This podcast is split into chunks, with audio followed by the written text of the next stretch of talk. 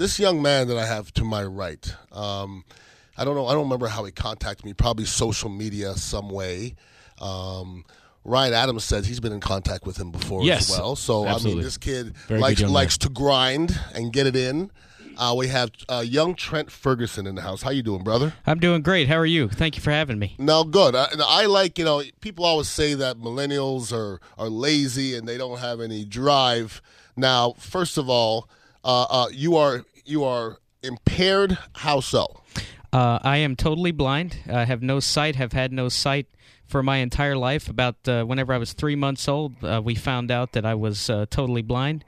And um, you know, my thinking of it is, you know, I'm blind, but I won't let that stop me whatsoever. In this world today, you know, you have to you have to grind and do whatever you have to do, and you know, it's just God made me this way for a reason. That's how I look at it. No, that's a wonderful attitude. First of all, and like I said, there's a lot of able-bodied people out there, you know, bitching and moaning about a lot of things. Sure. Now, now, I have a special guest that I have on, and I'm I'm not going to tell you who it is. I want you guys to converse, and I want you to see if you know who it is. I think he has a pretty distinctive voice. Interesting. How how are you doing this afternoon? Don't tell him your name. I want you and uh, Trent to speak. How are you doing this afternoon? I'm doing very well. How are you doing? Trent Enrique, That's Enrique. Enrique. How are you, sir? Enrique Oliu, How who who calls baseball play by play. Okay. So we're definitely going to have to talk about how that's possible. Now, you Trent, you are you friends with Enrique? Uh, yes, he is my mentor. We've been good friends for about uh, five years or so. He's a uh, he's a great man, and uh, just uh, a pleasure to be friends with him. Now, Enrique, how did you come across Trent? Well, somebody, I don't know if you're familiar with people, when kids are mainstream into public schools, whether visually impaired or otherwise, they have these teachers called reading teachers who go around to the different schools and make sure that a visually impaired person or whatever the disability might be, that they might have all the equipment, all the computer, all the braille books, everything that you might need in that uh, effort. So, a lady named Lois Sanders, who is the reading teacher out in his area, Highland County, Sebring, Avon Park, contacted the Rays office saying that this, I don't know, 10, 11, 12 year old kid wanted to come and meet me. So I, uh, we said yes. So he came to our booth then, Lois Sa- Sanders, whose husband had pi pitched at the junior college level and had uh, coached at the junior college level, brought him into the booth. And that seems to be so long ago and uh, found out that he had that he was going to the same school that I had gone to, which was the uh, Florida School for Deaf and Blind, and uh, boy got a chance to mentor somebody. And as people say, I know it's a cheesy phrase maybe with Helen Hunt's movie uh, "Pay It Forward," but you get a chance to somebody had done something for you and go forward and do something for someone else. Now, I have to ask you, how much did you know of Enrique? And uh, I mean, how how has he helped you with the mentoring so far?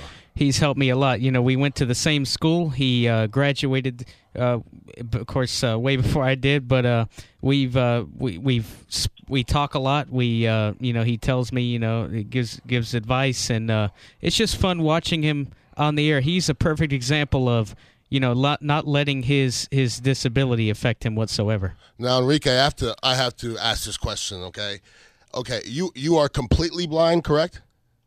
Yes, sir. So you're calling indeed, Ian. you're calling a baseball game. I know I, uh, when we were on Ron and Ian way back in the day, I asked you this question. H- how can you call a baseball game if you can't see the baseball? Is that a, is that a simple question? Well, Ian, uh, and I think you can relate to this. I think playing offensive line. By the way, I think I called a few of your games because I did the Buckos uh, Wow. 2002 and 2003. Wow. So see, I did call a couple of your games, uh, maybe. But anyway, uh, as you know, you feel the guy. Just as a quarterback in the pocket feels the guy next to you. Uh, at the blind school, the one thing I did enjoy about the blind school is the fact that we were taught how to play all these sports. We played. Uh, we did a month of every sport. We ran track every month. It's not the same now, but we ran track every uh, once a once a year. You know, for a month, whether it's running, whether it's jumping, whether it's whatever. We played t-ball, softball, you know, kickball, football, and the way we played football was that the person who had the ball had to holler, and uh, totally blind kids like me played on either side of the line, whether it's offensive line or defensive. You know, just a little sandlot, and the partially sighted kids would play the skill position players. So we devised all these games, but before we played all these games, we would watch video. You know, back way back when there's not too many videos, but there was one in particular that I remember, which was the Vince Lombardi 30 minute whatever it was on football. Mm-hmm. It was very elementary, but that it's just the way we did things. They, they taught us. It, they ran the theory of it, and they showed us a video clip. You know, a video, a little video thing for 30 minutes before we would even go play the football. We would adopt the football, whether it's to play on the mat, whether it was to do all these things. So we did gymnastics, we did all this stuff. So plus all the homework, all the coaches you talk to. So that the the rest of it is, you know, my play-by-play guy does the play-by-play, and I just talk about why or why it shouldn't. And as you know, you know, from playing football, offensive line, or you know, in your case, you just feel the guy and you kind of study the guy. guys. What you know, is he going to do a bull rush on you, Mm. or is he going to do an inside a stunt on you, and what have you? And you kind of just feel those. So it's the same thing that goes for my job in a sense. And you know, all the preparation, you just know where the guys are supposed to be. Yeah, you take your chances and so forth. So you know, part a lot of it's my play-by-play guy, but a lot of it's the the research and how you know doing all the numbers, looking at all the scouting reports, but not just that, the relationships that I've been able to get, whether it's for football coaches, basketball coaches, or baseball people, Well- and those have helped me out a lot. Well, that's amazing. We're talking to Trent Ferguson and Enrique Oliu. Uh, both are completely blind and both love sports and are into it. You know, Enrique basically said, you know, it's a feel thing. Now, Trent, for yourself, you said, I can't wait. It's football season. And it's still tripping me out a little bit because you're going to stand and, and sit in front of a television that you can't see. Now, is it how important to you are good commentators if you can't actually see the game? Oh my gosh, they're critical. Um, if you listen on the, uh, I listen to most football games on the on the radio because you know, you, of course, when you're listening on the radio, obviously you can't see it, so they have to paint the picture. Sure. Uh, for example, I listen to the Bucks games on the radio. You know, Gene Deckerhoff, yeah, touchdown Yeah, Tampa Bay, yeah. And you Dave know, with- Moore. and Dave Moore, T.J. Rives, all those guys. They just they put the excitement in. You know, with Rays games, uh, I listen to most of them on the radio, and I listen to uh, I listen to Enrique, and uh, of course, and I listen to Dewayne Staats and Brian Anderson on the TV side. So yes, sir. Uh, t- yeah, I, it is very very important to have good commentators. Well, all those names that you brought up are all good people Awesome as well. people. I've all come across them, all very, very good people. Enrique, if you had some, you know, some advice to give Trent, what advice would you give him? as you know, Ian, uh, it's not what you know. It's important, sure, because it'll keep you in the door. But you better find out who can open. Not that you're looking just for somebody, but in a relationship, never throw it away because you never know who's going to open up a door to for you. Uh, I always talk about my story, which was way back in 1981. I went to this little junior college in Temple Terrace called Florida College. And it just happened that uh, the baseball coach there had played in Nicaragua. The first baseman was a little unknown guy. I'm sure you know him, Ian, named Orestes Destrade Yeah. who was, you know, the first baseman from Florida College. And little did I know that that guy was going to be the big leaguer later and was going to work for the Rays. And he was working community, and he opened the door for me. Without that, you just can't get in there. I don't care who you are, sighted or otherwise. If you know somebody, uh, you better know somebody who can get you in there. There are very few folks that have the name that are going to get you in there. And so it's it's the network, whether you're in engineering or otherwise, because especially now with the internet, where people are putting up applications online, you better find somebody that can take your fight up to HR or wherever you go. So it's very important for you to get uh, you know network yourself, and also make sure that that, when you get that opportunity, be ready. As John Wooden would say, uh, once opportunity knocks, it's too late to prepare. So you better be ready to prepare because in our case, you can never. You might get only one, so you better make the best out of this. Well, Enrique, I'm gonna say this: you're an inspiration to me. I know to Trent as well, and uh, I remember your story way back when when we interviewed you, and uh, it's. I think it's amazing. Once again, there's a lot of people who talk about millennials and how they're not doing this and not doing that. You're a uh, you're a story of inspiration and somebody that uh, d- doesn't give a crap what he was dealt, and I, I, I appreciate that. Well, you can. It's it's you as my dad says. Okay, you're as he always would say. You're blind. You better figure it out because we're not going to be mm-hmm. around here forever. So the quicker you figure it out, the better it is for you. Mm-hmm. Well, that was the thing, and you know, and that's the thing, and it's, I'm sure Ian, with you and your situation where you grow up, and same thing. I mean, you can either worry about poor, poor, pitiful me, or just go forward and try to make the best out of it. And it's fine, and it's strange to me.